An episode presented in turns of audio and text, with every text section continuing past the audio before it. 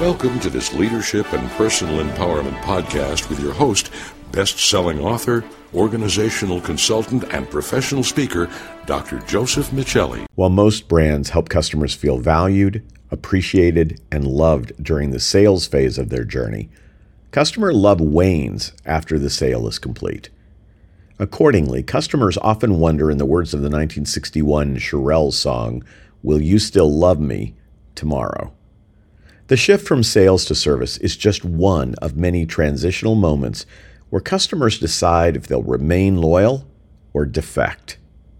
As such, transitions are MTMs, moments that matter.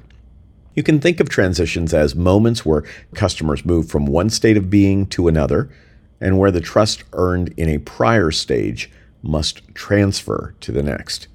Common transitions occur across phases of a customer's life cycle.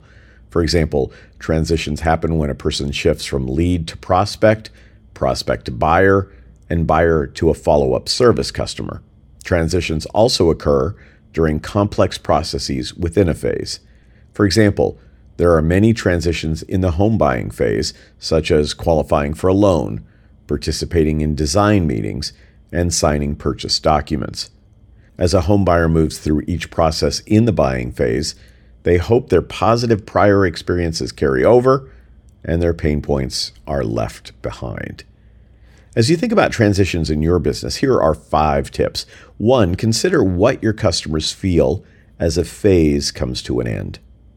Two, anticipate the questions and uncertainties your customers experience as they approach the transition.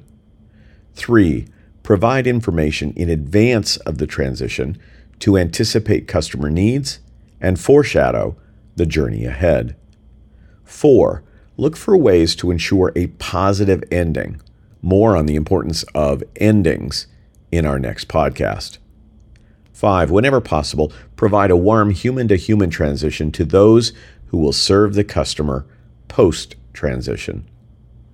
Positively memorable service experiences occur when a customer's trust builds from phase to phase. By contrast, poor experiences fuel a customer's anxiety during transitions and leave the customer fearing the worst is yet to come. To get an infographic depicting this content, please go to my website, josephmichelli.com. That's J O S E P H M I C H E L L I.com and head to my blog page. Similarly, if you'd like to talk about improving customer transitions, please go to my website and head to the contact page.